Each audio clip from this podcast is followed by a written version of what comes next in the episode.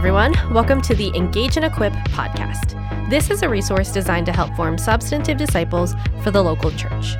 I'm Ashlyn Phelps, the communications coordinator at High Point Church, and today we're going to listen to an episode that's part of our Escaping Babel series. Escaping Babel is all about escaping cultural captivity with gospel truth. Today, we're going to talk about singleness. There are a lot of people inside and outside the church that want to be married, but aren't. It's a huge desire that has captured us in some ways to see singleness as a problem and marriage as an idol, or vice versa. In this episode, you're going to hear from Nick Gibson, our lead pastor, John Sekatowski, our director of kids ministries, and Miriam Butterfield. Miriam is one of our amazing staff members here at High Point, and she's going to share a little bit of her story and what God has revealed to her through it. Then, Nick is going to talk about what different types of single people need to hear, because it varies depending on your situation. If you have any questions or feedback, send us an email at podcast at highpointchurch.org. Thanks for listening.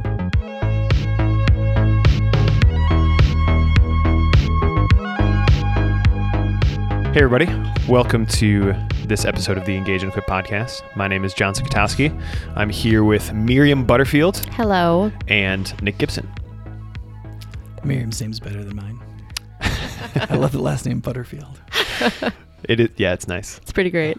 Um, so recently, throughout the Engage Equip podcast, we've been talking about um, all sorts of things related to this topic that we're calling escaping Babel, and the idea behind that being escape escaping cultural captivity. That worldliness has worked its way into so many of our structures, whether those would be romance and dating, or life stages, or friendships, all sorts of other things. And so we need to look at those things and examine the ways that we need to decisively leave Babel, that we need to turn from the from the structures that we're being handed by the world and by the way we grow up and by the culture and into a new structure that is created by Jesus.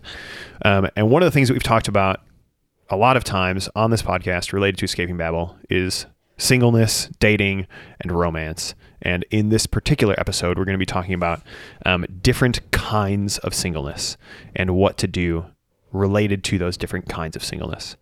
Um, so let's jump into that. Yeah, so um, Miriam is with us. Mhm. Um, so you and you and Miriam, John and Miriam are both single Correct. people, and um, not um, super committed to single. They're both willing to change hmm uh, if they want. Um, but so Miriam has been kind of where the place she's at is like she kind of came back to church a couple years ago here. She came on our staff pretty soon after that, so we got to see a lot of transition for her. Um, but Miriam has grown a ton in the last couple of years, and part of that is she's just grappling with okay, where am where am I at? Where am I at with this singleness thing and romance related to really being Jesus' disciple? And so hmm Miriam has some Yeah. testimonial thoughts. So I'm just going to back up a little bit. Um, so all of my 20s, I marriage and having a family was always something that was really important to me. I've always wanted it ever since I was a little kid. Um, in my 20s, it was really hard because I had dated a couple guys, but it didn't really, never went anywhere. I dated one guy who was, it was not a good relationship at all. Um, and so all of my 20s, marriage now I've I'm seeing it marriage became very much like an obsession and it, I really honestly made it an, an idol um all of my 20s I really struggled hard with not finding somebody to marry um and just that part of me feeling like it was dying that I was not maybe going to have kids or whatever that looked like. Um, it wasn't until last year. Um, so I turned 30 last year, and it wasn't until last year that God really started working in my heart of what does it look like to be single. Um, and so I had went on a couple of dates with a guy last year and it didn't work out. But through that process, I really saw um, that I deserve God's best for my life, and especially in a mate. And I don't want to settle um, for anything less than His best for my life within marriage. Um, and so that has been kind of like a um, over the last like year. Like I've gone to a couple weddings this year, and weddings for me are always kind of hard because it's something that I've always desired. And um, and specifically this one wedding back in October, um, God the next day just really, really laid on my heart that um, his plan for me is to give me a hope and a future and not to harm me. So no matter what his plan is, even if it's not to be married, if it's to be single, if that was what his plan is for my life, that I'm okay with that. And I told God that for the first time this last year, and I bawled as I said those words, but it was. I think we have to come to that point of willing to accept um, where God has us and be happy in that place. And something that's always been hard for me too is the whole idea of um, contentment. Um, a lot of single people here, oh, if you just are content, like that person will come along, and that's not necessarily true. Um, and so we're kind of holding on to that, okay, I'm just going to be content, and then it's going to happen. And I think contentment for me looks a lot differently. Like we have to be in each season of our life. So if that's me being single, um, we have to be content in that and what that could look like is just being, um, finding joy, doing things by yourself or doing them with your friends where that's something like if it's an event and you see couples together for me that was always really hard of of um wanting that but now i'm trying to like change my attitude to see like no i'm with friends. I can still enjoy this thing with friends even though i am single. Um, so it's been it's been this last year such an attitude change for me and an adjustment of like i can either be in this place and be absolutely miserable which i was i feel like in my 20s miserable because that's all i focused on that's all i wanted or I could be joyful in this and still hopeful and anticipate that. Um, one of the struggles I did have was just the whole like, okay, God has given us these desires, uh, especially for women to like have children and all that. What do you do? How do you be hopeful and anticipate, but also um, tell your heart to like wait? Um, that's been something that's I've struggled with for a long time, and I'm still kind of struggling with it. Um, but I'm seeing more and more as God's revealing um, what it looks like to be single and how to steward that very well. Um, I'm I'm accepting it a little bit more, and I'm seeing I'm seeing also that like when we align our desires with God's desires, his desires become ours, no matter what that looks like. Um, and that kind of, the last wedding I went to after the day after, that was another thing God brought to my attention of like, um, like the verse says, um, uh, delight yourself in the Lord and he'll give you the desires of your heart. I always thought of that verse as like, oh, God will just kind of give you what you want.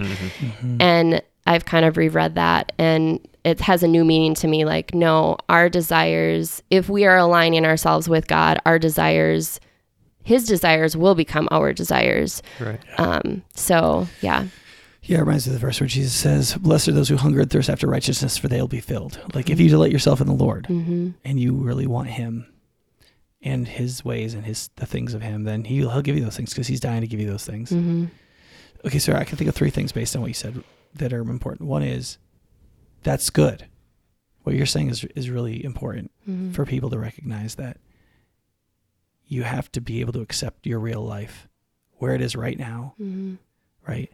And that's critical. And so that I think that that spiritual evolution for you is that's really good, and I think people need to hear that. Mm-hmm. The second thing is th- what you were saying about contentment. I think is really important, hmm where it is a fake contentment to try to be content so that you can get what you want. Yeah. You can't do that. That's not. Con- there's nothing content about that. It's a. It truly is a fake, non-content contentment. So you you really have to do. You really have to at some point basically say, God, I'm willing for all these dreams to be burned to ashes, hmm and for me to have a new dream in you, and for me to figure out what that looks like, and and to truly be content wherever you take me. And yeah, sometimes that really makes the difference, and but sometimes it it makes a difference just in you, not in changing your Mhm. circumstances. So I think that you got to be really careful what you mean by contentment because sometimes it just you're just trying to manipulate God into giving you what you want by pretending you're Mhm. content when you're really not. I think the third is is the phrase when you use the phrase God's best for me. I think bears some clarification just because um some people sometimes mean by that, right? Like they want somebody who is like the best God could possibly make Mm, rather than like accepting God's better. mm, You know, sometimes using it in the comparative is more is more helpful. Is is, is better just to say, well, I'm I'm willing to receive something from God that is better. So if right now I'm single, the better I know I can receive is contentment in fully engaging in that singleness, and that's better. Mm, Then if somebody comes along, and I feel like being with them would be better, Mm-hmm. and they seem to be someone that God is giving me. Like they're godly. They seem to value me well. They seem to be this kind of person who wants to lead towards Jesus, so I can follow them and follow Jesus at the same time.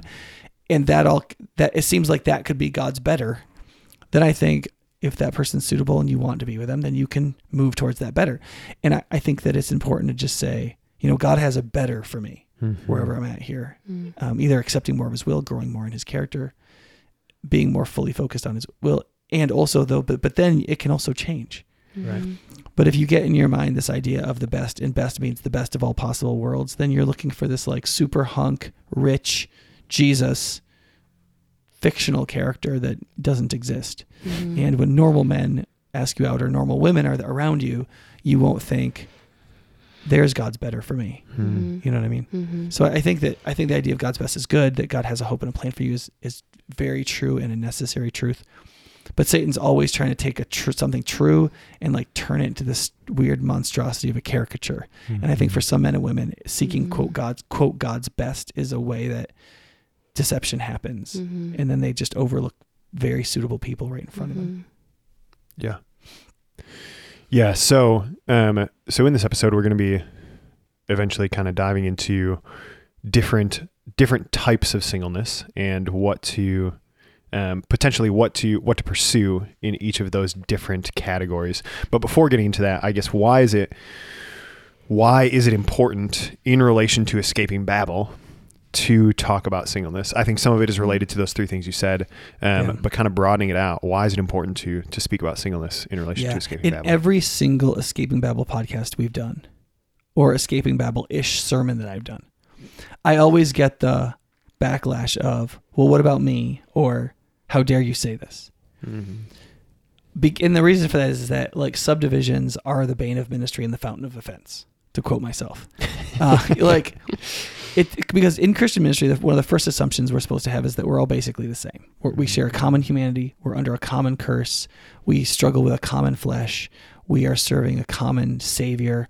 We have the armaments given by the common Spirit. We are like you know, it's a, the first verse of Ephesians four is like same baptism, same right. We're all the same, and and we're much more the same than we think we are, right? But at the same time, we're also really different. We have different um, experiences, different gifts, different like callings or like abilities, like cognitively or athletically. You know, we're different heights, and I mean, there's a lot of differences, right? And one of those differences is our marital status, Mhm. right? But even within that, there are subdivisions. And so you can think that you're being nuanced by saying, well, I'm a single person and I think different than you married people. And you think you're onto the subdivision, but there's actually subdivisions within the subdivisions. Yeah. So within single people, there's numerous subdivisions of why people are single or what sort of station of singleness they're a part of. Mhm. And if you don't know that there are those subdivisions, you'll think singleness is one thing or just a couple things. Mm. Yeah. And then therefore, I'm talking to you, and either you'll get offended when I'm not even talking to you, Mm. or you'll wonder what the heck I'm talking about and wish that I could talk about you. Mhm. And so, like when we did the manliness episodes, we just did that masculinity. I've had some a couple of non-traditional men kind of get back to me and be like, "Could you say more about men who don't aren't really interested in fixing a car?" Like, Mhm. and, and the answer is sure, absolutely. But let's just recognize there are multiple kinds of masculinity. And as a pastor, I'm trying to speak to big, the biggest buckets I can get at, and then I'll subdivide it and subdivide it, subdivide as time permits. Yeah. But for the most part, all of us, um, like if you subdivide everybody down by every difference, Mhm. eventually what you get is individualism, right? Right. but nobody's exactly Yeah. like anybody else. Mhm. And so, I, if I had to literally speak to every individual subdivision about you, I literally would have to talk to each person personally and individually after I absolutely knew everything about them, which is mm-hmm. not possible. That will mm-hmm. never happen. Mm-hmm. That's that's why in Christian life the responsibility for discipleship isn't on the pastor; it's on the individual Christian. You have to disciple yourself.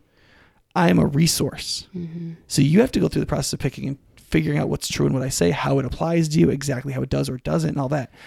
And so, one of the ways to try to clarify that in singleness is to say, in this podcast, here's seven sort of quote types of singleness mm-hmm. that exist. Not all are equally Christian Yeah. and discipleship focused. What, where, and then, but then you got to decide where are you? Hmm. Wh- Where are you right now? Where do you want to be? What, what blind spot maybe did you have? And then to take what I say and to try to move towards something instead of being offended by what I didn't say or how you think I'm telling you you're this rather than that. Mm-hmm. Because sometimes I think with single folks, and this is true for everybody, but single folks, at least when we're talking about singleness, the temptation to take offense is high. Mm-hmm. Us- Because a lot of times you're listening to married people, especially if you're a single woman, you're listening usually to a married man, and it just feels like condescension. And what I'm saying is, you have to get over that.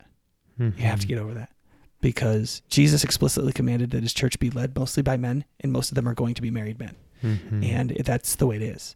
And so it's a good reason why there should be women's ministries and women teaching women. But at the same time, you have to get over certain things. And so anyway, Yeah. um, so I think by single people looking at the different kinds of singleness, then they can go through the diagnostic process themselves. Where am I? Which am I? What's true of Yeah. me? Um, do I want to improve? Am I am I right where I should be? And if I want to change, how do I change? Yeah. Yeah, this is helpful for me even to think of the idea that there might be different types of singleness because I've often I've often felt myself in um kind of on both sides of this where either preaching that's heading towards single people kind of I get this feeling of like ah this feel like this this feels like this doesn't quite fit me even though we're talking about single people or times where um, there is an offense amongst that is being talked about amongst single people and i'm like i don't see why this is a problem um, yeah, because they're saying that's not true of me. How dare you? And my my answer is, right. right if it's not true of you, then this doesn't apply to you. right, I've, I when I say, I mean, I try to say, I mean, you just can't say, you know, there is a subunit of single people that makes up maybe fourteen point six percent, which Right. this could apply to if you fit these twenty seven categories. Mm-hmm. You're supposed to intuitively be like, oh yeah, that's me. Just like whenever anybody says anything, right I'm open. I think this is what this is what we're supposed to be pursuing with humility. I'm trying to take in anything that's good. I'm trying to filter out what's bad, right? Mm-hmm. I'm like a little, I'm like a little crustacean with those little things, and they're just like they're, the water's going by, and they're like, you know, they're just they're they've got grabbing these the little things you want tendrils. and letting the rest go Yeah, by. if you were in the in the studio here, you would you would see me wiggling my fingers, where I'm like, you know, I'm filtering out the good pl- plankton, and I'm getting the oxygen I need, and then I'm letting the rest just pass by, and I'm dumping my waste into it, and I'm filtering the water. You know what I'm saying? And in some ways, every Christian listener is doing that. We're Yeah. listening with wisdom and humility for what's good, letting that in.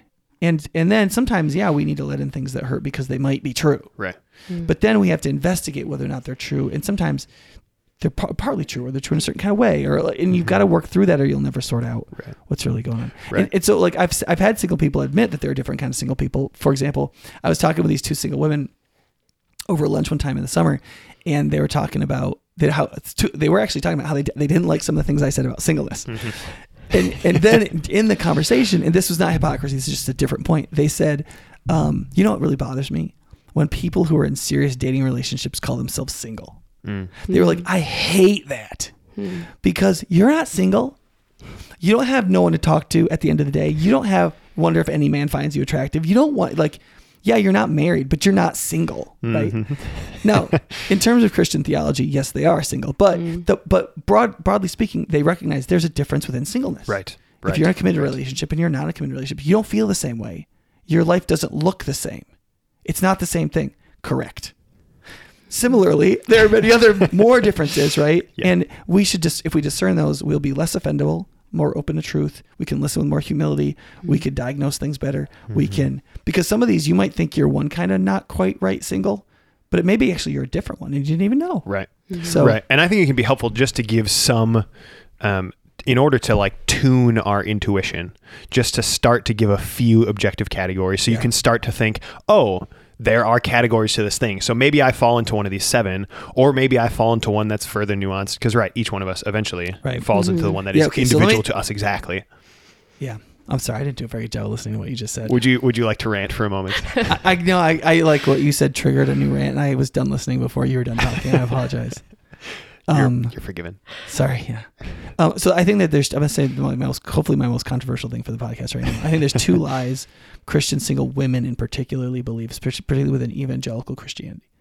The first is is that there just aren't going to be enough men for them to get a man Mm. because there tend to be more women than men in church, and that's true. I, to a certain extent, that's true. I try to put pressure on men to help with that, um, but there there are ways in which that does not need to be true, um, and I don't think it is true. I can't get into all the reasons right now. But the second lie I think is, is that there are I think a lot of Christian women that don't think they're pretty enough, and they think that's why they're single. They think they're single because men don't think they're hot enough, and guys are just looking for somebody who's hot. And that is not. I just want to tell you that's not true. Okay, so I'm 42, so I'm not old enough not to notice who's pretty, but I've been married 20 years, and so I'm not looking for a wife. So I can very easily observe who's getting married, and whether or not it's because they're the hottest thing going. And I can just tell you, if you take all the women at this local church who've gotten married, the correlation to hotness is not strong. Mm-hmm. Like it's not all the prettiest girls getting married and all the not prettiest girls who aren't. It just doesn't correlate. And that's not what our men are doing. Now, uh, yes, a lot of men, what basically most men would prefer pretty versus not pretty. But women often don't realize if they have been brought up in a prudish culture that doesn't deal with physical attractiveness very well because it just wants purity and it doesn't talk about femininity well in terms of attractiveness. Women grow up thinking that like sheer body measurements and facial bone structure is all there is to attractiveness, when really it's like you're never truly fully dressed without a smile. Like a lot of times it's Mhm. cheerfulness and good. hopefulness Yeah. and giving people your attention and Yeah.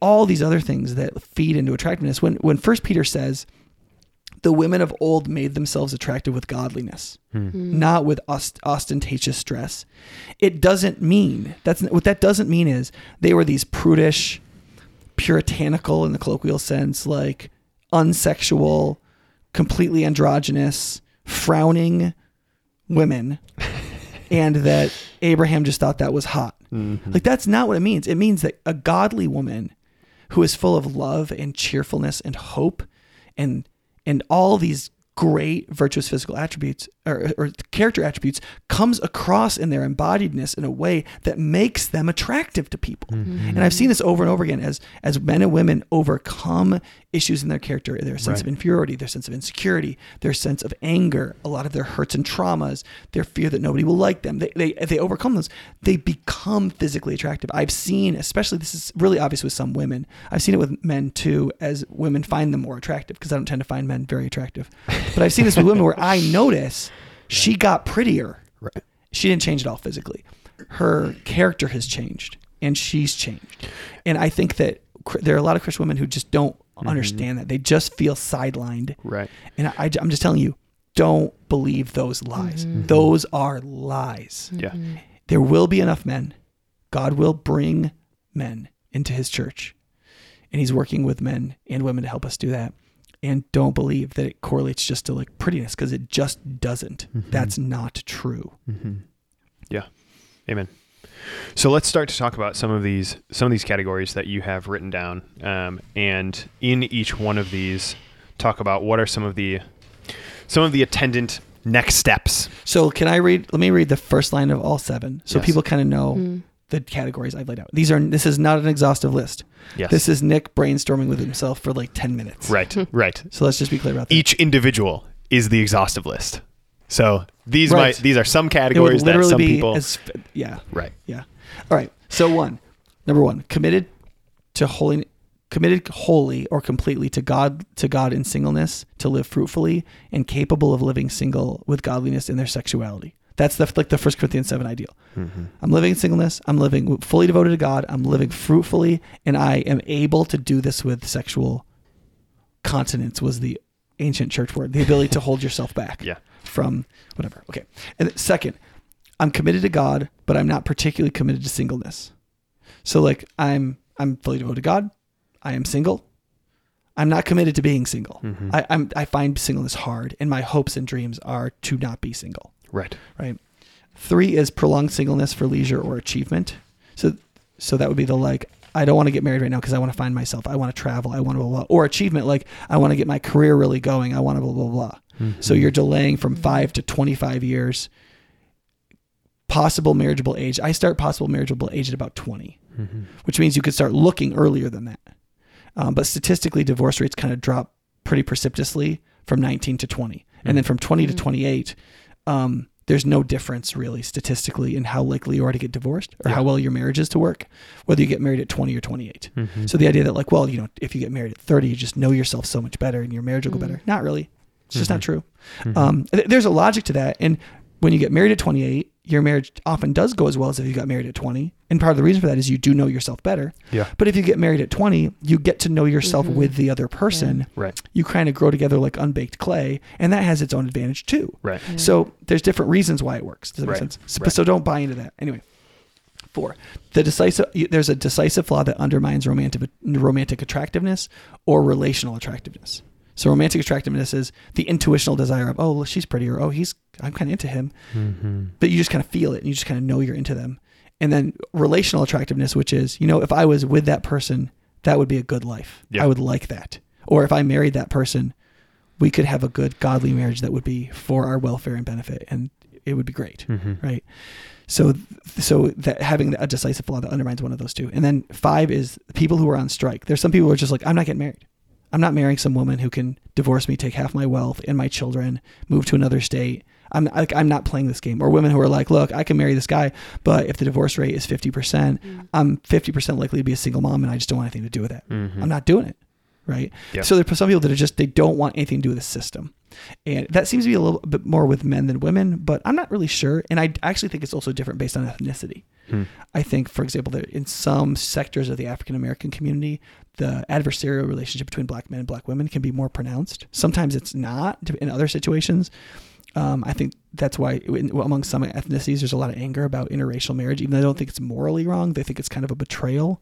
Hmm. Sometimes it's because within that ethnic community, there's something of an adversarial relationship between men and women. I've met, for example, Indian women who are like, I'll never marry an Indian man Hmm. because they want a more egalitarian framework, and Indian men tend to be used to more patriarchal arranged marriage kind of situation. So there's a lot of there is some ethnicity to that whole like people on strike thing, but even within like the Anglo sphere of like white Americans, there's a, there's still a lot of that. There's Yeah. like there's the whole incel thing, and there's people who have been divorced. There's the men's rights movement. There's all there's a whole subculture of I ain't playing this game. Right. Right. And then six is unskilled at romance. Some people just have a hard time making it go. Like there's girls who don't know how to flirt and guys who don't know how to ask out, and vice versa. Mhm. And um, I was with an Orthodox priest yesterday for lunch. My father Gregory, one of my friends, and he's just like, "It's amazing." He said, "I he said I told my college students, you know, just this last week, you know, you guys know a whole lot more about sex than I did at your age, but none of you know how to flirt, and I knew how to flirt at your age." And I was like, "What do you mean by flirt?" He's like, "Showing, making other people feel handsome or gorgeous." Without making an overture of sexual Yeah. conquest. Mm. So you don't feel uncomfortable because I'm not trying to get you, but I'm saying something that says you're you're hand, you're very handsome or very Mhm. attractive, Mhm. and you feel like a million bucks. He's like, I remember going to Greece and being at a church, and like these older men are like flirting with women, and they're like, and the women didn't think it was creepy Mhm. because in that part of Greece there's still a strong taboo against lechery. Mm. So the men aren't going anywhere with this. The women don't have to be afraid they're going to be sexually harassed. Mm. In America, it's not as strong. And so younger women, when men are like, "You're just you're so gorgeous," you know, if like a Mhm. year old guy tells Miriam she's gorgeous in the hall, she might not be like, "Oh, that's so great," uh, you know. But but that's partly that's not so much because that older guy doesn't know how to flirt, and that that's not some kind of good. It's that our uh, it's because we don't have the structure of the boundary against lechery Mhm. Mm. here that makes that innocent. So anyway, um, but like it's true. Like if you don't know how to flirt, if you don't know how to express your Mhm. engenderedness, your ma- masculinity, your femininity in a way that triggers the other person's masculinity or femininity, or if you do things that, if you just can't get yourself to say, "Will you go out with me?" Mhm. Right? That they're just there's a set of skills that you need, and then seven is what I call just called aimless dating. There there there are some people who have no problem getting dates and getting into relationships that just don't ever end in marriage or just don't seem to progress Mhm. and Miriam talked about this about one of her relationships at least, and like that's a different thing. Mhm. And um, you can ex- you can just go out with people, and if you don't structure the relationship in a certain way, and if you don't enter into it with a, with a certain kind of attitude, with certain kind of shared values, es- and especially if there's promiscuity, if you're giving sex to each other, that just tends to take the foot off the gas and let the thing coast, and it just usually doesn't go anywhere. Mhm. And so there's there's some lack of wisdom there, um, especially in a sexually pr- kind of promiscuous culture. There's a lot of women who who recognize that the way men often behave is that all things being equal, they'll go for whoever gives the most sexual attention, and so they'll get they'll try to get a guy by getting on the front end of that curve Mhm. Um, and giving an immoral man what he's looking for, who she thinks can become a moral man or be better in other Mhm. ways. And then now she's now she's that far down the line, so now she's Mhm. had sex with him or had sex with him whenever he felt like it. But now they're in a relationship, and now she realizes that this is now a comfort that takes the foot off the gas, and Right. like he, now he has basically because men are very driven by this Mhm. sexual need, and, and it's, it's a big part of what they want out of their sexual relationship. A huge, a huge part of what men want out of Bless you, Nick. the relationship with a woman, what they're hoping for in marriage is a very avid, active, fulfilling, enjoyable sex life. mm-hmm. And so, if they're getting that already, that's a that's a that's a huge Mhm. reason why they want Right. to lock the whole thing down. Right. Right. So I think that, and all of that kind of feeds into this aimless dating. But it's not aimless dating is not only related to promiscuity. There's Mhm. other means of aimless dating. You know, some women just get comfortable in a relationship and they're not focused on that. Right. There, in fact, more and more, it seems like there are women who are pushing off getting serious, even in dating relationships. But I think I don't think that's as much aimless dating as going back to the putting things off for the for the career thing or putting things Mhm. off Mm-hmm. to do something else. Yeah. The yeah. aimless dating and number three kind of go hand in hand. Mhm. So um, let's go through. Let's re-go through these one at a time and just talk about what are some of the, um, what are some of the attendant actions that are helpful to move forward in this particular area. Um, so starting number one. So there's nothing spiritually wrong with one or two, Mm-hmm. generally speaking. Yeah. One is the ideal. Um, in some ways, it is a greater ideal than marriage. Yeah. So again, one is committed wholly to God in singleness to live fruitfully and capable of living of living single with godliness in their sexuality. Right. So you can be single. Yeah. You're not Mhm. burning with passion, to put it in Paul's terms. Mm-hmm. Like you can be celibate, Mhm. and it doesn't. It's not. It doesn't take all your energy to do it. Yeah. And you're living fruitfully, and you can accept the reality of that. What Yeah. that means. That the fruitfulness you're going to produce is not going to be children. It's going to be. It's going to be fruitfulness spread out in all these other things that you touch and help flourish, which may be other people's children. It may be the church. In God's spiritual children, it may be lots of areas of fruitfulness, and there are lots of ways to exert femininity and masculinity outside of the f- nuclear family, the Mhm. husband and wife. Yeah. And so it means that you're looking for lots of opportunities to cause things to flourish within that single vocation, and you can do it. Yeah. That's the ideal. And in some ways, in 1 Corinthians 7, that is a greater ideal than marriage. Now, when the Apostle Paul says that, I think he knows he's talking about a small minority of people. Mm-hmm. Mhm. I don't think he's ever imagining that that's going to be 40% of Christians. But I think he is recognizing that for those who can do it, it should be seen as a very useful, good, godly thing. Yeah. And it also bears with it the witness that Jesus was single. Yeah. Jesus was in his 30s when he was murdered, and he didn't seem to have any interest in getting married. Mm-hmm. Yeah, so I think something that could be helpful in this area is making it clear that you're in that particular vocation. So this is something that Nicole had mentioned several escaping babel podcasts ago, but kind of like if you were in this vocation of you are comfortable where you are, you're not planning on pursuing a spouse, that can be really helpful to make that clear to people around you who might be waiting on you to kind of make a move towards them. Right. Yeah. Yeah. I mean, most people don't won't believe you if you say that, but it's just you just got to do the best you can. Yeah. Yeah. And uh, Curtis, I forget his last name. Curtis now. White. Curtis White Yeah. was an example of that. He he didn't say he didn't say I absolutely rule out ever marrying, but I can do this, Mhm. and I find it fruitful, and I f- am living a full life, and I I'm honoring God with all of my time, and I love that. Mhm. God bless him, man. I think that's great. Yeah. Right. Yeah. So, it- it- but there are other people who are also single and are celibate, but they don't really want to be. Mhm. But sometimes their vocation is such that it's very difficult to get married. Rose Turnley, for example, um, talked about this at the last sexuality conference that she's been a missionary her whole life, and it just she just hasn't been in conducive situations to get married. Yeah. Um, and so she would be kind of between these two in a way. So that gets back at the whole individualism thing. Like if you Right. if you take each individual Mhm. person, right? But there are some folks that are committed to God. They're not particularly committed to singleness, but they're doing it because that's what they're doing. And in that case, I think I would say go back to what Miriam was talking about, Mm-hmm. like embracing what God is doing in your life, and then seeing if any of these other things are true, until you find a suitable person. Yeah. You know, Yeah. one of the um one of the um breakouts we're gonna have at the next sexuality conference is gonna be like single and not waiting. Mm. I th- well, I think it's called single and not waiting around. Mm-hmm. That is these the two women who are going to lead it. They're both African American women. One's in her 60s, one's in her 40s, and they're living really fruitful lives. They're like, I don't, I'm not waiting. I'm not like single and waiting. Because because waiting ends up meaning waiting around, and I ain't waiting around. Mm-hmm. So I'm living fruitfully, and if God brings a man into my life, that'd be great. I'd love that. And I'm even looking, Mhm. but I it hasn't happened. I ain't waiting around, Mhm. and I think that that's the right attitude. Yeah. Yeah. Um, third one, prolonged singleness for leisure or achievement. What yeah, I do. just think that's generally a bad idea. Yeah. Um, I don't. I think people need to get serious about because I don't think you find yourself. I think you become yourself. It's it's not a process of like looking in the field for mushrooms. It's more of a project of getting the hot metal of your life under the hammer of the Lord's will Mhm. and getting forged and beaten into shape. And the Apostle Paul said, "I I I beat my body and make it my slave." Mhm. Right? So in the end, I won't be disqualified from the prize. You know, like so, discipleship is making every effort in the present to become a disciple of Jesus, and then that will affect your masculinity, your sexuality, your purity. All those kinds of things will get affected by it. Yeah. So I, I think, and I, I just think that um, one, if you do that for a while, you're actually rejecting the time of r- real fertility Mhm. Mhm. for this career thing Mhm. That you're doing, and that's really not necessary.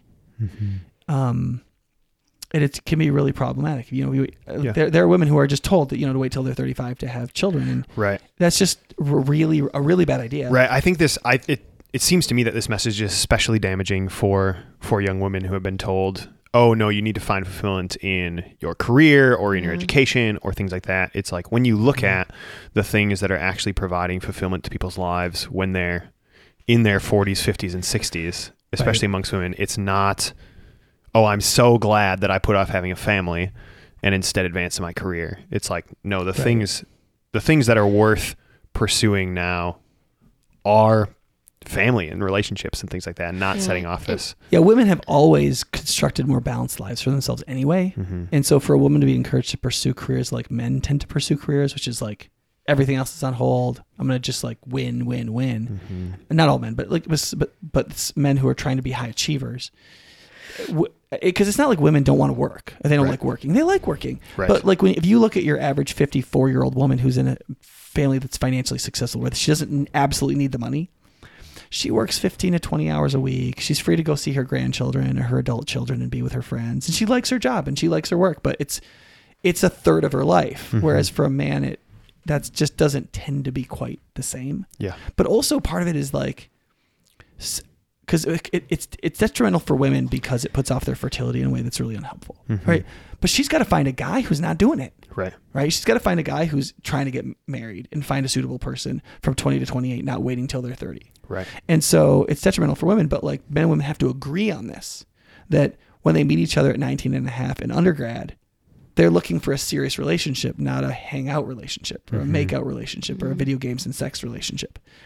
And that this is supposed to go somewhere. And I think that, so I think men have to like get in on this. And I think part of it is because as a man, if you believe your your real calling is to be exploited for the good of the community, i.e., forming a community which is a home and family, logging the wife is more important than logging the career. Mm-hmm. Mm. Like you're looking for that woman who's going to be that wife and mother in your family. And if you're doing that, then like you need to get on that one when the pool is still widest open. You don't want a Mhm. bunch of guys picking out their women and then you get in there later. Mhm. Uh, You got to believe in a special kind of like there's only one person for anybody romance, which is Mhm. nonsense.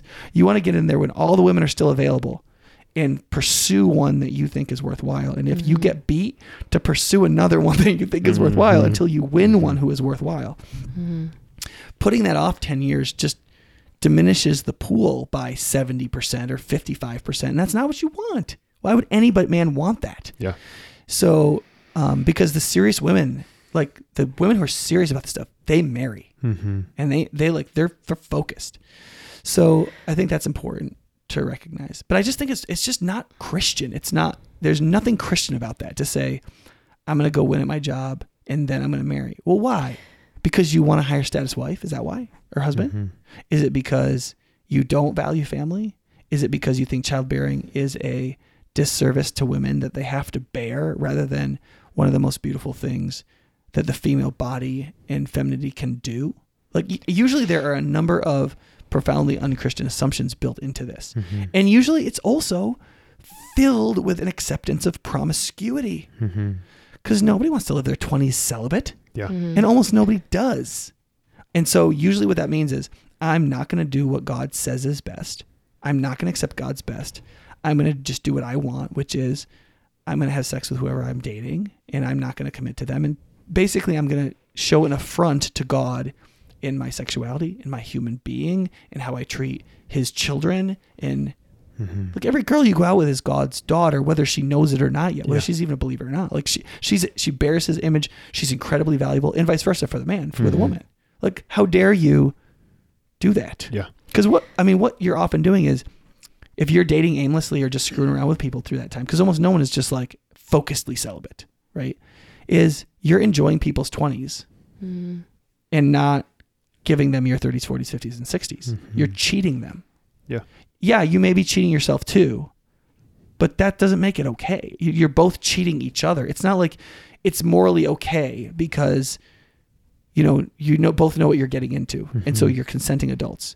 No, what you're doing is you're cheating each other Right. Mhm. and cheating God, which is more important. Right. If you get that straight, you'll people start thinking about this a lot differently. Right. fast. And I think it's it's helpful to see. Or Miriam, do you have something to say? I was Yeah. just gonna say Yeah, on the Miriam's point inhaled like four times. She's ready Oh. to um to point three um i think sometimes too like for women it can be i feel like it can it's either or like either you have the career or you have you be a full-time mom um and so and i've talked to like women who are kind of like you know when you're in that limbo like okay i'm going for my career because i haven't found somebody to marry do i just continue to put all of my energy into my career because nobody's coming along and i think that can be frustrating and also hard that women are doing the career because that is what's what they want and also Right. what's what's available. And when there isn't a guy coming along you know i i think the the women are like well i'm just going to keep pursuing this career.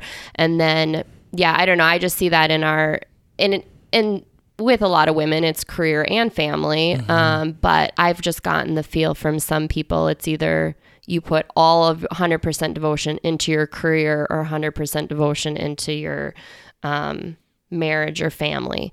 Um, yeah. Yeah. Yeah, I, I think that's I think that's true. I think it's also true that sometimes women will pursue their career more because Mm. they don't trust men. Mm. They don't trust the man that they'll be with to be there. Which which is not which is not an irrational fear, Mhm. right?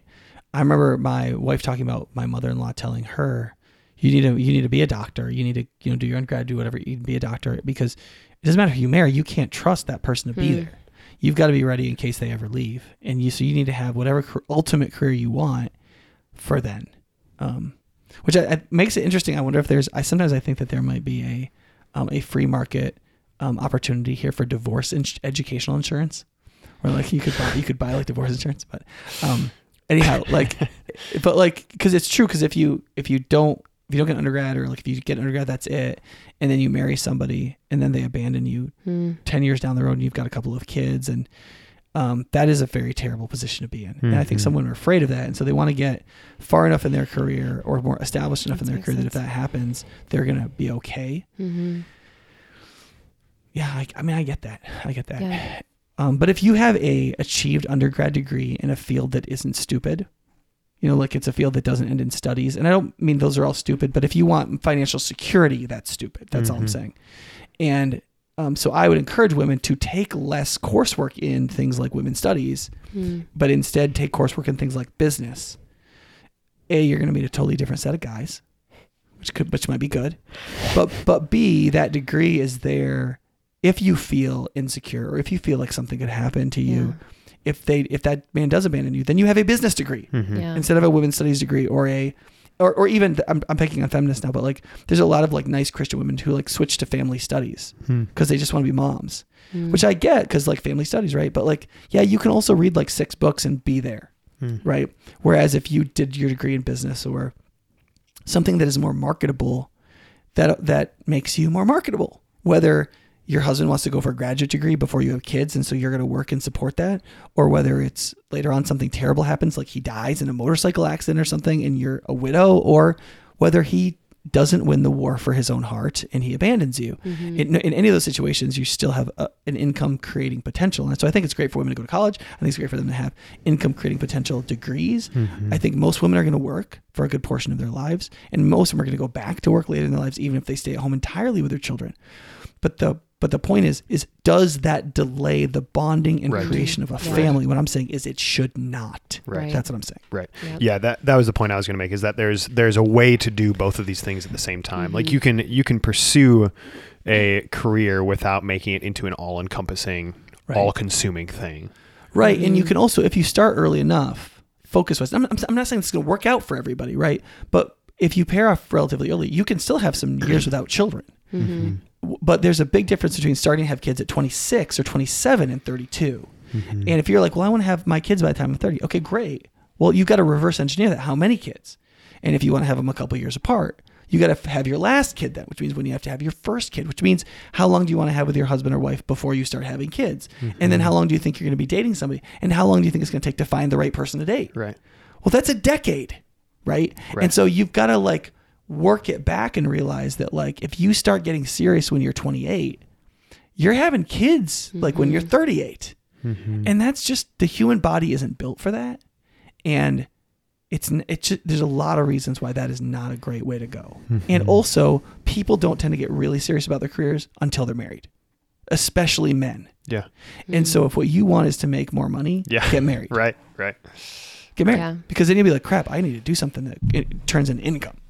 I'm sorry, we're spending, we're getting back into some masculinity stuff Yeah. here, but Yeah. all this stuff interrelates, obviously. Right. And I think when you, it, when a man gets married earlier, his career is going to do a lot better, usually, Mm-hmm. and usually, usually forty percent better. And it's you, and you'd be like, well, that just creates more income inequality with women. Well, guess what? At least for a Christian, that money all goes into the same bank account. Mm-hmm. The best way to create income inequality for women is if women are all married to a man. If all women were married to a man, there would be no income inequality in terms of the real money women received. mm-hmm. Every woman would be Mhm. equal, statistically speaking, relative to other things, because the unequal income of the man and the woman are going into the same bank account. And guess who? Guess who statistically unequally spends money? Mm-hmm. Right? I'm making my sassy face, but it's women. Right. Right. So there's a Yeah, I huge think inequality Seventy percent of consumer de- seventy percent of consumer decisions are are women are or women, yeah. kids. Right. right? And so you want to talk about inequality with money. Guess who spends almost all of my money? My wife, Right. because that's her duty to do it, just as it's my duty to make most of it in our particular situation. Mm-hmm. So, anyway, th- all these things feed into each other. Right. Um, I'm not saying like if you don't find somebody, you don't find somebody, but don't screw around. And, and Right. I, I s- I can't say this enough. There is the community effect of this. The reason why you need to do this is the more people who pair off earlier, it creates a domino effect. Mm-hmm. Because a lot of times people are waiting around for different people. And then when that person gets locked up, they're like, I guess I better move on. And then that guy starts looking for another girl. And mm-hmm. they're like, if you're screwing around, especially if you are highly desirable as a woman or a man, there's like a whole number of decision, domino effect decisions of other people pairing off that are kind of getting hung up by you. Mm-hmm. And that's really selfish Yeah. to do that. Yeah. Yeah. Pick somebody, marry and love them, and let other people get on with their lives to pick people so that other people will get on to pick people so that that domino effect happens. And because if you're a highly desirable person and you don't pair off, you are hurting everybody less desirable than you Mm-hmm. in, in one way or another. And it's very, very selfish. You need to not do that. Mm-hmm. Right. Right.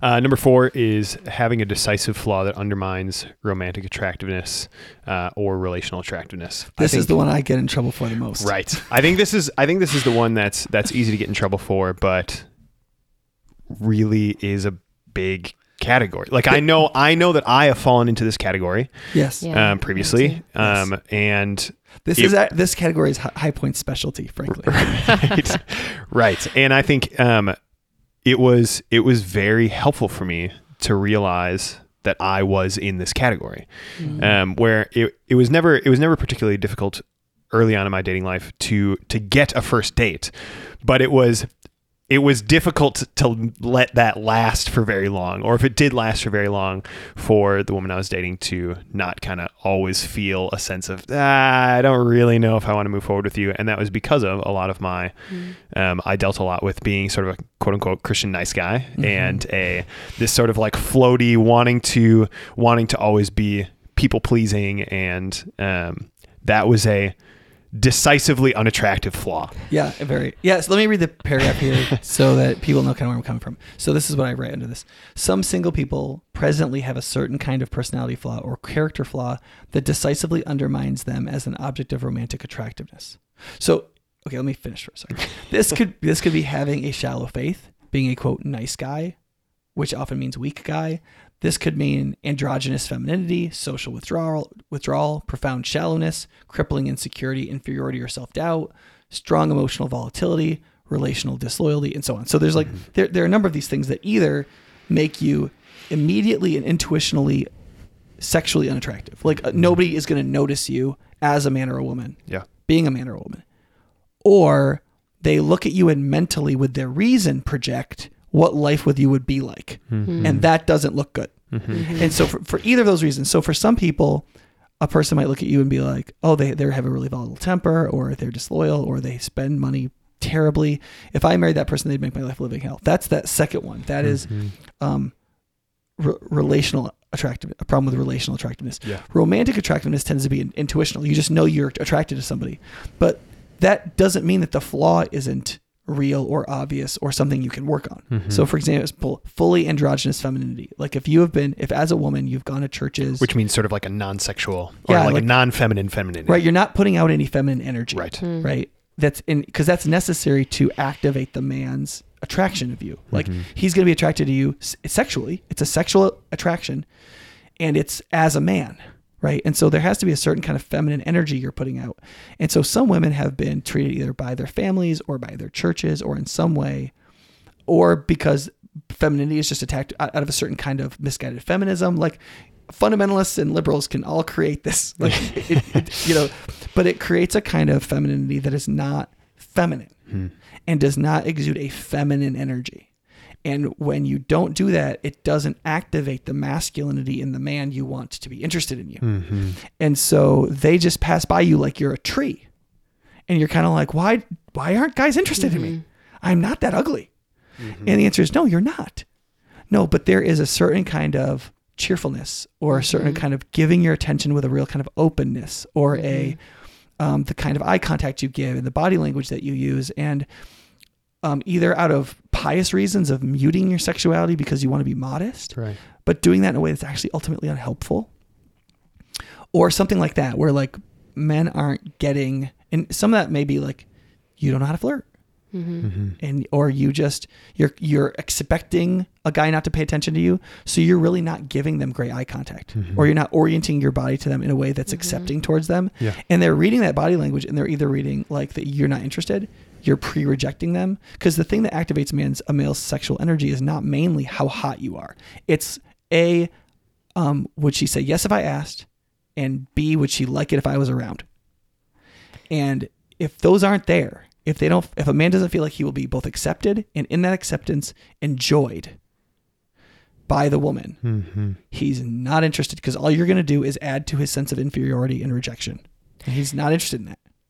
And also for the guy to be needed because I think something I've struggled with in this in this part is e- like there's a lot of women that can be very independent and I'm one of them and I mm-hmm. think it's good to be independent but to the point of is it kind of a turn off to a guy of like well sh- I'm never going to be needed she can Why would can- she keep me around? Mm-hmm. Right, right. And so I think that's a really important thing for women to know too, because that's something I've seen in myself where I'm like, okay, I need to tone it down. Where I'm, I, it's good to be independent as a woman, and you need to be, especially when you're single. But is that kind of a turn off to guys of like, Yeah. well, she'll, she, you know, she'll never need me or whatever. So I don't know. I Yeah. wanted to add that. Or the in. minute I annoy the crap out of her, or like she's cross Right. with me, because Right.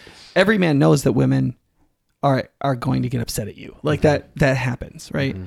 And if they doesn't don't have a reason to keep you around, Right. why would they? Right.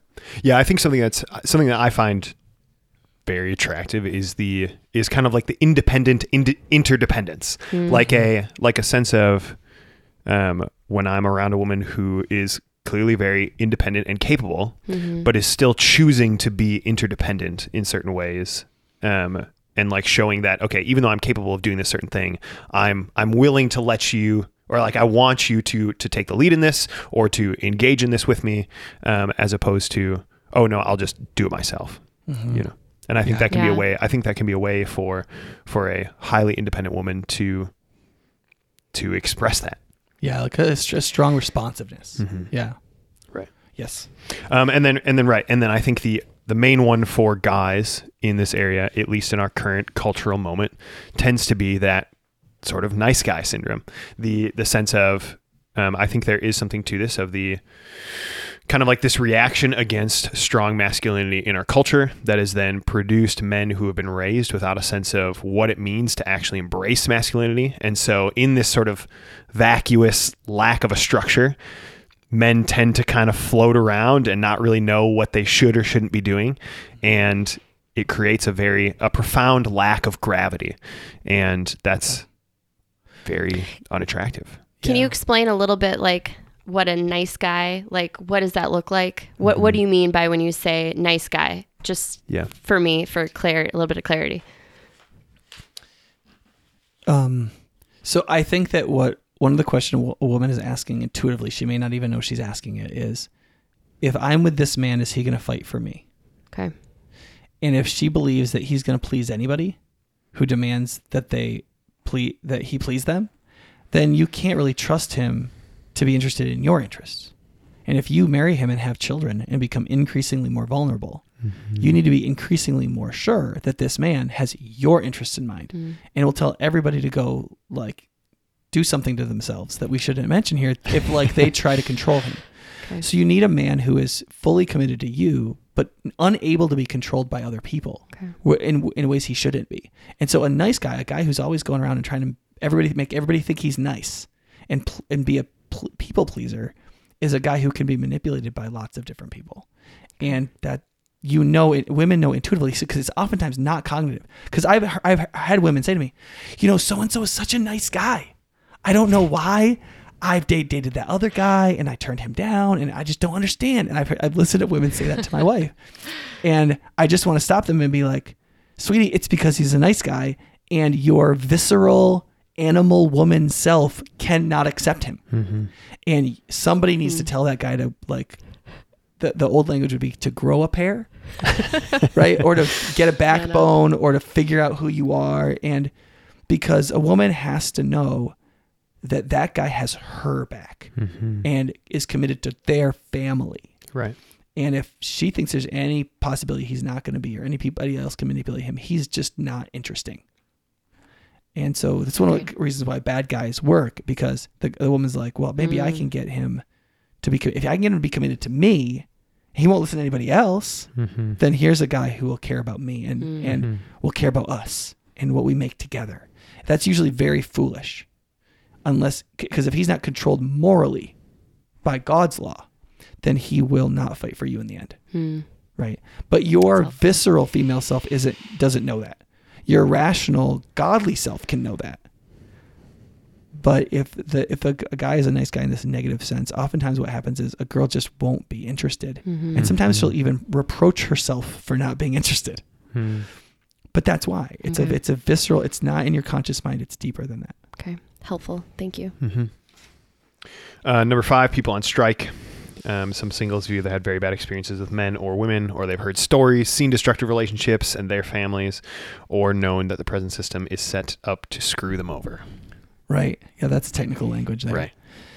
Yeah, I think there's a book by Helen Smith called Men on Strike that talks about just like I mean, she just combed through thousands of comments in like chat rooms and stuff like like gamer men and like just guys mm-hmm. kind of like in the shadows being like those terror like they're, they're just like women are just unmarriageable. They're just they're they're just they'll they'll suck the life out of you. They're just gonna they're just gonna like vampirically eat the life and like use you as a man, suck everything out of you, and then throw you right, which is exactly how a lot of women feel. Well, men are gonna do that. Mm-hmm. Mhm. That's what a lot of men do in dating relationships.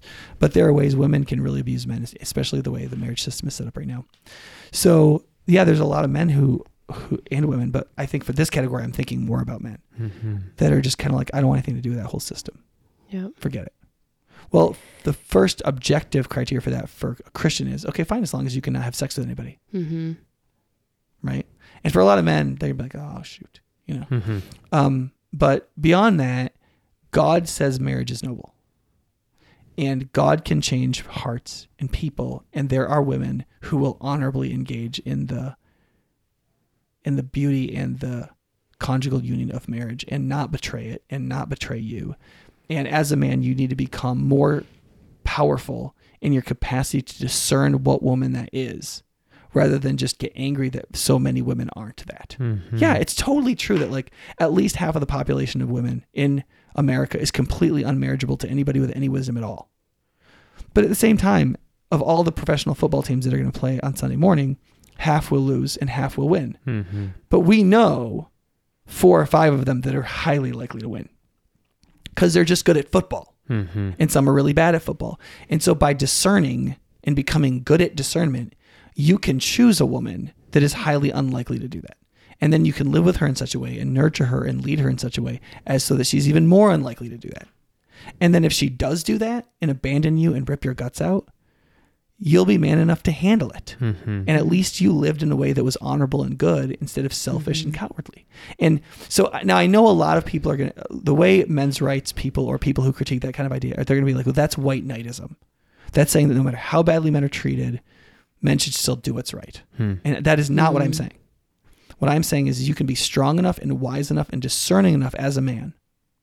And you can participate in a sub community called the church, which is forming women and men in a certain in certain ways. So as to form them to be the kind of people who are seeking the right thing. And you can find a woman who is seeking to do the right thing, Mm-hmm. who is a different kind of woman. You could be a different kind of man. And in addition to use that discernment to pair up in a certain kind of way so that the white knight finds the white maiden. Right. And so that's not the same thing as white knightism because I do think that our laws are crappy. I think that people treat each other terribly. I think that most of the complaints men have are actually pretty valid in a lot of situations. I think women do abuse horribly the divorce system and the custody system. I think women consistently lie in divorce hearings and proceedings, as do men. Mm-hmm. But women's lies are often much more gripping Hmm. sentimentally within a court system. Because the minute you call a man an abuser, they look like an abuser. The minute you call a woman a word that starts with B and has a T in the middle, everybody just assumes that in a bad relationship. but It doesn't cost her anything in court. Mm-hmm. So in places like Wisconsin, where there's a bias towards women in the court system, as opposed to like Panama City, Florida, where I was from before, where there's a bias towards men, Hmm. in places like this, women can just, I mean, it's just a fact. In America, women get exceedingly higher custody rates 80% of the time. Mm-hmm. They just, they, they win in that system. And men know that. And that's all true. And I'm like, on a lot of the men's rights stuff, I am on their side. They are right. Yeah. Even though on a lot of the women's rights stuff, in the right context, in certain ways, I think they're right too. Uh, it, you know, if the thing is real, if data wise you can show the thing is real, Mm-hmm. it's a real injustice. I'm on their side, men and women. I don't I don't care what the politics is. But what I'm saying is as a Christian in the body of Christ Yeah. through discernment and discipleship, you can choose to fight in that direction and I think you can win. And I think a Christian man should seek to do that. Yeah. And a Christian woman, n- Mhm. even though in the world and in the system of our laws and stuff, it may be not driven by that. Mm-hmm. It isn't. It's true Mm-hmm. but you're a man. You should want some danger. Like, like get out there and it's yeah, it's difficult. So go fight the war and win Mm-hmm. because it can be done. Mhm. Yeah, that's so. I think that I think we have to get over that fear because it's a and it- it's not an like I said about women before. It's not an irrational fear. Being horribly abused by a woman through divorce, him her ripping away your children, taking your productivity as a man but rejecting your sexuality or your presence as a man or your value as a father and a husband. That's very real and it's a horrible it's it is a horrific monstrosity of a sin Hmm. for a woman to do that wrongly. So it's not it's not a f- it's not an irrational fear. Just like a woman being abandoned by a man is not an irrational fear, Mm-hmm. right? Yeah, but you can't live by fear. Right. Mhm. The last two um, first. We we've covered parts of this, but I think it'd be good to, to specifically in this kind of point where some directions that people can start to head to learn to do better at these things. So, um, unskilled at romance, not knowing how to flirt, um, not knowing how to be both modest and embody your masculinity or femininity at the same time. What are some ways that you can seek to? So we've talked about that just being a thing a couple times, but what are some ways that you can seek to Yeah, grow I in mean, that? Yeah, the short answer is mentor, mentor, mentor, mentor, mentor, mentor, Yeah. mentor, mentor. Yeah. Get a mentor that isn't bad at that. Yeah. Um, secondly, be ask for advice. Mm-hmm. Say, I'm single. I'm not going to get offended. And here's the thing: this is one of those areas where you kind of want advice from married people. Mm-hmm. Like, if you don't think you have the dating skills, or you like see there's something amiss, realize that some married people have no idea why they're married. Mm-hmm. Okay, they just don't have any idea. It's all come natural, and they don't haven't analyzed it at all. Um, but some do have good advice, and so Mhm. ask a number of people until you get something you can use. Mm-hmm. But yeah, I mean, you just you've got to you got to figure it out, and so. And, and other women, uh, sometimes married women, it's very clear to them what's going on, especially if they're a little older, and just say what's going on, and ask them to tell you the truth. And sometimes Mhm. it's very helpful. And sometimes it's fairly simple. Sometimes it's like you got to act more vivacious in the presence of men. There's got to be some energy coming off of you. Mm-hmm. Men don't want their women to be boring. Give them good eye contact. Laugh at their jokes. Like be be clearly favorably disposed towards them. Mm-hmm. So like you don't have to lit- literally laugh at every joke a man makes. But if he makes five jokes and you only laugh at one, you're done. like right because he doesn't want a woman who isn't because here's the thing like we're all friends, right? The three of us. And so if I make a joke, it doesn't have to be that good a joke and we're all going to laugh Mm-hmm. right? Lewis talks about this in Screwtape in the Screwtape letters in relationship to fun and humor. When people like each other, they're looking for an excuse to laugh. Hmm. hmm. It's just mm-hmm. it's it's just a way they show they all like each other, hmm. right? And so if you're with a guy and he's making a joke, that joke is as much a request for attention as it mm-hmm. is a joke. Right. He's saying, "Hey, here's an opportunity for you to say you're interested in interacting with me." and if you just gotta look at him like that's not that good a joke, you didn't answer the question. Hey, mm-hmm. here's an opportunity for you to say that you care about me, mm-hmm. right? And so, in some ways, as a woman, you shouldn't laugh stupidly at every joke a guy makes, or just Right. or or bat your eyelashes at everything stupidly a guy says. But you should be easily disposed towards a positive response mm-hmm. where you look interested to be there and that you find what he's saying interesting and so on. And if you don't find him interesting, then just like move on to the next person or Right. something. But Right. there there's a certain kind of interested, flirtatious like that you that's got to be developed. And if you're not doing it, you got to do it, or it's not going to work. Mm-hmm. Does that make And sense? in my experience, some people just don't, because I think I'm pretty decent at flirting with people, I think, but some people just don't, some guys just don't pick it up. So, That's true. you know, when, So, yeah, so when for you have that issue, you yeah. have to spell it out kind of for yeah, guys. so some guys that really just don't have skills on picking up when a girl's interested, just ask a couple of married women. Mm-hmm. Just like, hey, if you see me like talking to people and like it's clear somebody's interested in me, but they're by what I have no idea. Could you please tell me? Yeah. Because I mean, I, I literally have said to guys before. I've said, "Hey, you were talking to so and so." She's like, "Yeah, yeah, yeah." I was like, "Do you realize that she finds you attractive?" what? You know, and, like they have no idea. I was like, I was like, listen. I mean, I'm not God. I, I mean, I don't know everybody's heart, but like just her body language, the way she said it, the way she was laughing, the way the other girl wasn't laughing, all that stuff. Like she was flirting with you. She was what? It's like other people mm-hmm. see it. So sometimes you just mm-hmm. gotta ask other people and be like, well, I guess I'm gonna ask her on a date, even though I have no mm-hmm. idea if this is true. And you just have to go for it. The less you know, the more sometimes you have to go for it. But for a lot of guys, if you if you handle the for men and women for the most part, it's deal with your insecurities and mm. your inferiorities. Give them no quarter, no space, no hope. Deal with them, deal with them, deal with them until they are destroyed. And you really know who you are and you have a strong center in who you are and who you are in Christ. And then almost always you become 50% more attractive. Mm-hmm. And but young people, like Jung said in Modern Man in Search for Soul, he said most people um, deal with their inferiorities till they're 40, and then the fact that they're dying from 40 on. And I think that that's pretty true. And what that means is they don't really start dealing with their inferiorities until they're like 32 to 35. That's way too late. You need to start start working on it right now, Yeah. Yeah. whatever age you are, right now. And and I agree with that. Like just even coming from my standpoint of just even how I've changed over the last couple of years. Even I've lived in Madison now for like four years, and I Mm-hmm. look at myself from when I first moved here to where I'm at right now, and I see a different person. And so Mm-hmm. You I, are you are totally. I definitely gr- agree with um with what you're saying with changing on the inside because I have I still have insecurities that I I struggle with but I can see how Mm-hmm. those because going back on a point that you said um, earlier about like I'm pretty like I I could get a guy but then when there's like some of the characteristic things and and insecurities that can definitely not be um it cannot look good from a guy's aspect and so i think um i don't know where I, what i'm getting at this Mm-hmm. Point but yeah i definitely agree with changing some of those inside issues how Mm-hmm. that can really make a difference and make you more attractive Yeah. to the opposite sex. Yeah, I mean, this is a very ungodly, crass example, but that's what's behind cougarism.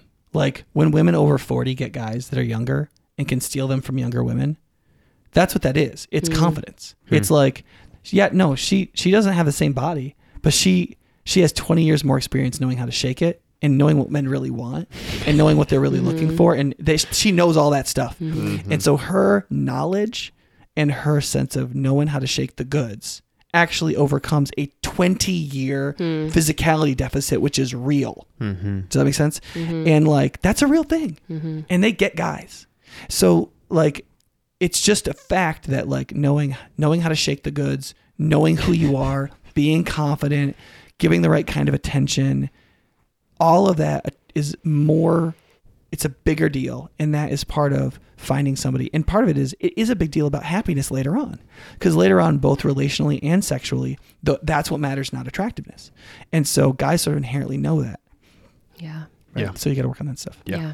And it's totally workable. You just talk Yep. to somebody who knows and realize you're going to get some bad advice too so you got to Yep. sort it out a little And, bit. and be willing to I think a lot of people uh, take offense to it and be willing to see those things. If somebody if you ask somebody for advice about hey what are some things about myself that I could change? be be open and willing to hear from other people that it might not be the greatest thing to hear but it's going to be helpful and to go towards that Yeah, I mean, You one of know? the sort of the podcast famous ones was when Vince Pieri came over and talked to me about his relationships, and we're like shoveling in my backyard, and I was like, Vince, you're single because there's something wrong with you.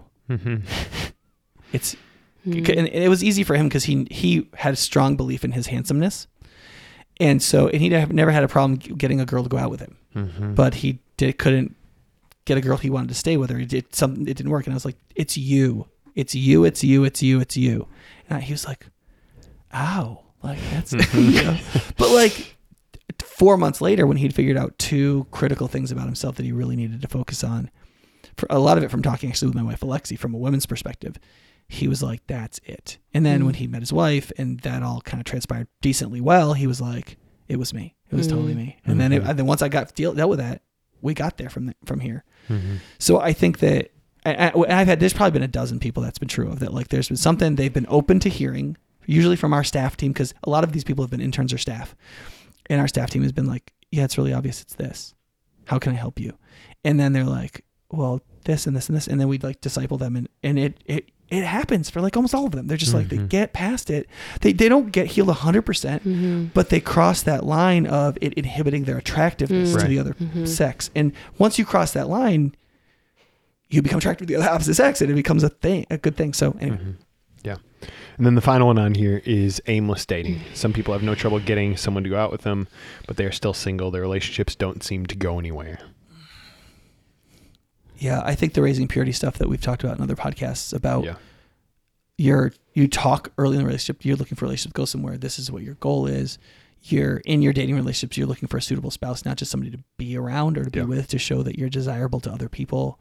You're not looking for a sexual partner because you're not going to be having sex. I think is really important. Mm-hmm. um and even like even if like you quote screw up like even if like you're getting involved sexually with somebody in ways you shouldn't be like you're doing the making out and groping or you're actually having sex occasionally or whatever you still need to do as little as possible Mm-hmm. right you need to pull it back and you need to exert self-control and you need to repent and you need to even if you think you should be with this person because they might be a suitable spouse relative to your level of infirmity, you still need to do everything you can to limit the amount of sexual activity so that it, real pressure is being put on where is this going, Mm-hmm. right? Um, I mean, my, my I, I was not a model of this. Like we sometimes we have Jill and Nicole on the podcast, and these like didn't kiss their husbands before their wedding. My wife and I were just the opposite. Like, um, I was a serial dater. I was did had terrible boundaries, um, but I believed I couldn't have sex with her, right? And so Mhm. we would like get down the line of groping and kissing and that sort of thing, and then we I would I'd break up with her. I'd say, listen, I adore you, but this is not. Mm. We have to have zero. We can't touch each other, and so we'd break up, and then we'd be broken up for a while, and then we'd go out again because we actually wanted to be with each other. We thought we might have found a suitable spouse in each other, but then that would get out of hand again, and then we would break up again. Mm-hmm. And I think we broke up like 25 times. I mean, there's one point where she, where she's like, "Look, this isn't good, but if you break up with me again, we're done." Mm. Hmm.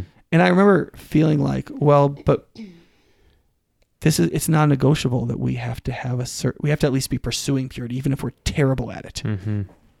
And we were really terrible at it. But I still said, "Lexi, I'm sorry. I I feel like integrity in this moment has to be more important than whatever else. Like I'm not I'm no less committed to you to finding out whether or not we should be husband and wife, but I can't we cannot be dating because we give ourselves the right to rights we don't have. Hmm. And she said, "Okay, but we're done." I was like, "Okay, if that's I don't want that. But if that's what it means, that's what it means because I have to please God first. Mm-hmm. Though what she said was perfectly reasonable. If she would have dumped me and gone on to another guy, she might have be she might be happier today. I don't know. Um, but she didn't, and obviously we're married now. So, um, I think that you still do you have to do as little as possible. Like the, uh, you, still you always, even if out of infirmity you keep failing at godliness, you still pursue it and you approximate as much as you can, and you plead for God for more power and more help and more wisdom, Mm-hmm. and hopefully you'll grow stronger or set up a new system or or structure in your life or kind of whatever. There's lots of things you can do, but you always pursue it because otherwise, the the human heart is doesn't want to commit. It doesn't want to take responsibility, but it does want pleasure. Yeah. And what aimless dating will always flow out of a context in which you aren't embracing the full responsibility of conjugal union and the lifelong commitment, but you are getting the pleasure. You're getting the you're getting what you consider the benefits of marriage and leaving behind what you think you think are the responsibilities. Mm-hmm. But really you're just getting the fleeting pleasures and you're stealing from and robbing each other Yeah. and you're not really getting the great benefits Mhm. that God intended. And so it's because you're because dating couples do not help each other grow in godliness like married couples Right.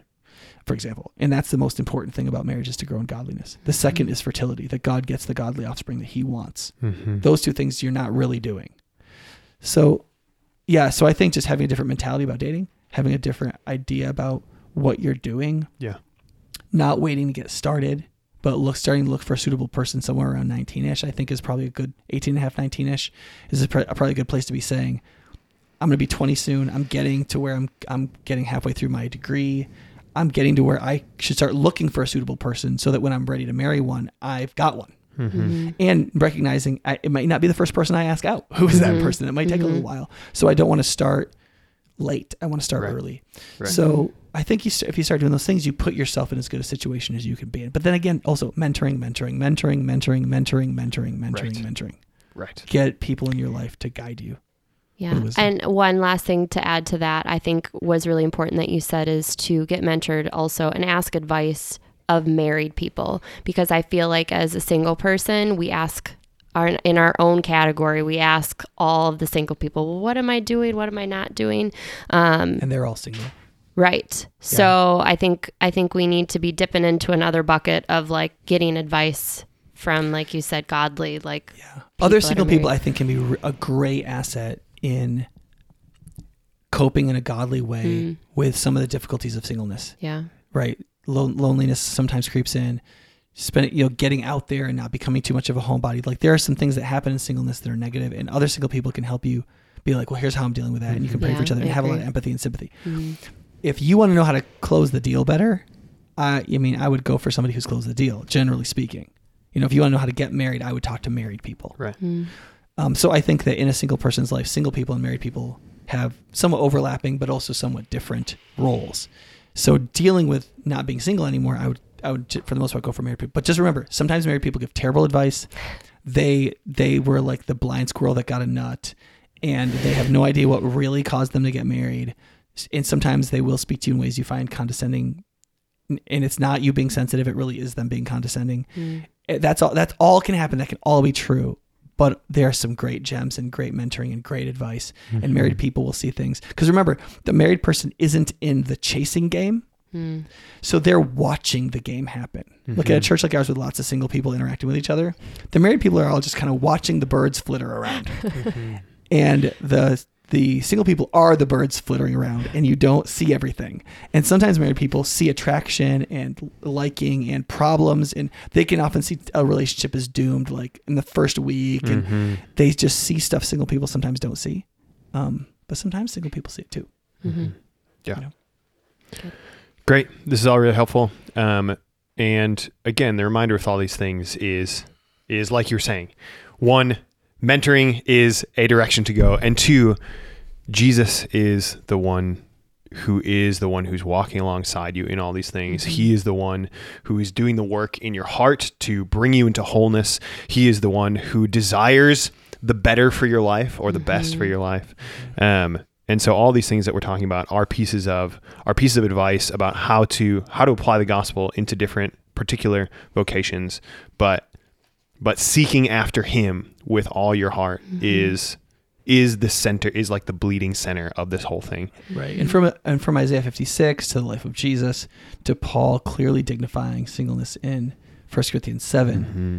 in God's people and among the and among humanity people who use singleness for good and honor God mm. in it are an ideal. Yeah. They are a picture of the perfect, complete, honest and full human life mm-hmm. and we should have no bigotries against them um, and yet they probably will not be the be the norm or be normative percentage wise. Mm-hmm. And so we want to be able to help people who aren't living in that ideal, even though they're living in mm-hmm. that condition.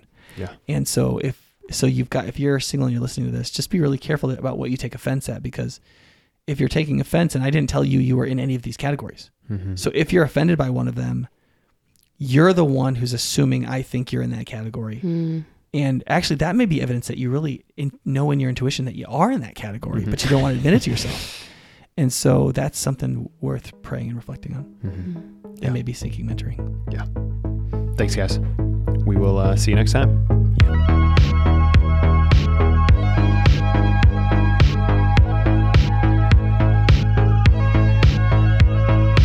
Thanks for listening to this episode of the Engage and Equip podcast. If you have a podcast idea or a question you'd like answered on the podcast, send us an email at podcast at highpointchurch.org. If you'd like to find more episodes, you can go online to highpointchurch.org slash podcast. You can also find us on Apple Podcasts, Google Podcasts, Overcast, and other apps like that. We hope this episode was helpful to you as you grow in becoming a more substantive disciple and a part of the local church. If this episode was helpful to you, rate or review us on Apple Podcasts or share this episode with a friend. Those are some of the best ways we have to reach new listeners. Until next time, thanks for listening to this episode of Engage and Equip.